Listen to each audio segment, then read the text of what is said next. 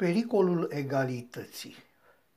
Unele concepte pot fi periculoase dacă sunt greșit înțelese, iar unul dintre ele este, fără doar și poate, conceptul de egalitate.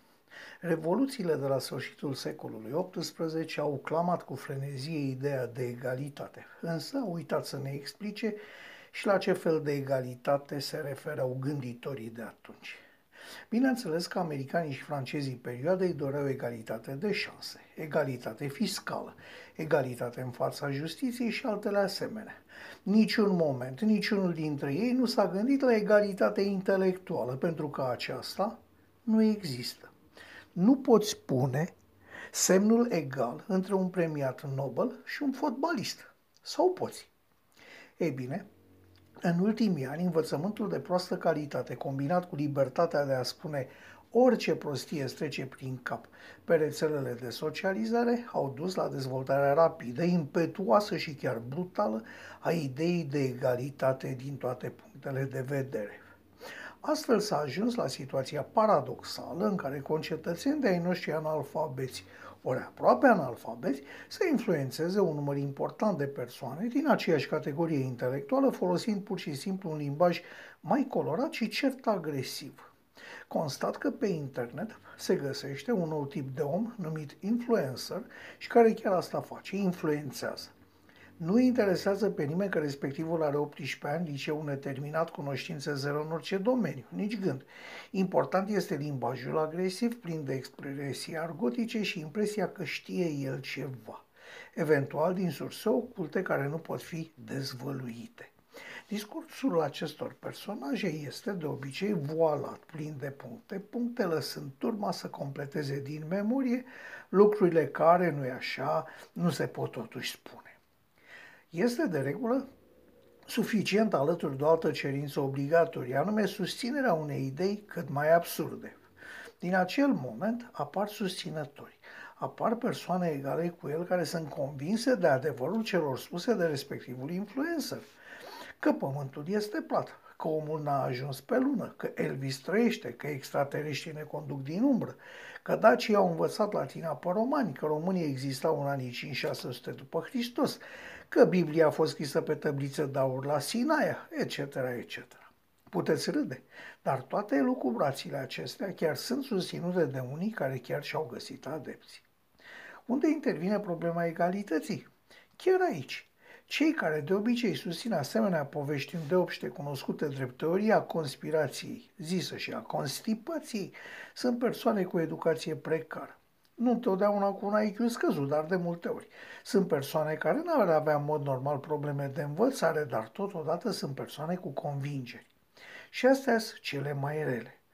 Un om poate crede, având poate și sclipiri de incertitudine, însă un om convins nu se va întreba niciodată dacă ceea ce crede el este real sau nu. El, ea, ei, ele sunt convinși fără echivoc de adevărul lor susținut de ei sau de influencerul lor devenit un fel de guru. Spus pe scurt, ei nu cred, nu cercetează, nu se întreabă. Ei sunt convinși că știu. Iar printre lucrurile de care sunt convinși că le știu, se numără și ideea egalității.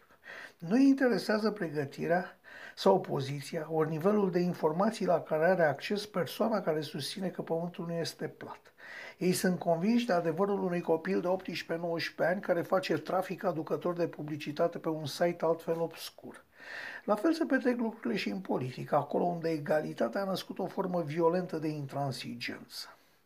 Exemplu, mai nou, Rafila, un specialist respectat, a anunțat că se înscrie în PSD. Ei bine, acest simplu anunț l-a degradat pe medicul Rafila, l-a adus la stadiul de un bun de înjurat și de bălăcărit. De ce unul din, unii dintre noi își permit așa ceva? Pentru că suntem egali și, nu-i așa? Ce știm noi.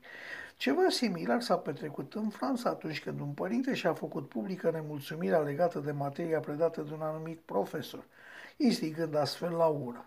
Finalul a fost un om aproape decapitat de un fanatic religios. Se simte mai bine acum tăticul acela. Trebuie să înțelegem din nou, ca pe vremuri, de cine trebuie să ascultăm și de cine nu. Să vă amintesc de o anume măslină luptătoare împotriva vaccinării de orice fel și de numărul important de susținători adunați în jurul ei, oameni care habar n-aveau cum a fost eradicată malaria, holera, cum nu mai există turbare? De ce suntem tentați să ascultăm și să susținem orice dobitoc? Pentru că vorbește prostii, dar le vorbește pe înțelesul nostru, pentru că nu avem nivelul necesar de cunoștințe pentru a pricepe ce ne spune un specialist adevărat, pentru că nu vrem să recunoaștem că ne este lene să învățăm, pentru că am devenit bănuitori din cauza faptului că nu mai suntem capabili de alte sentimente, pentru că nu putem comunica, este inadmisibil să credem orice prostie venită din mintea oricărui dobitoc, dar să refuzăm cunoștințele unui specialist. Nu, nu este inadmisibil. Noi suntem egali, așa că noi hotărâm ce este bine și ce nu. Vezi fake news-urile din campaniile electorale ce au trecut sau urmează. Concluzia este simplă. Principala problemă este lipsa de comunicare, este imposibilitatea de a înțelege explicații care necesită cunoștințe peste genunchiul broaștei. Este dificultatea de a recunoaște lipsa de cunoștințe în anumite domenii, lipsa înlocuită în mod rapid cu convingeri dintre cele mai hilare. Multă vreme am acuzat specialiștii că nu știu să ne explice pe înțelesul nostru, dar, în ultimul timp, lucrurile s-au schimbat dramatic. Oricum ne-ar explica noi nu mai suntem dispuși să-i ascultăm, pentru că le suntem egali, așa se întreabă un om de pe stradă.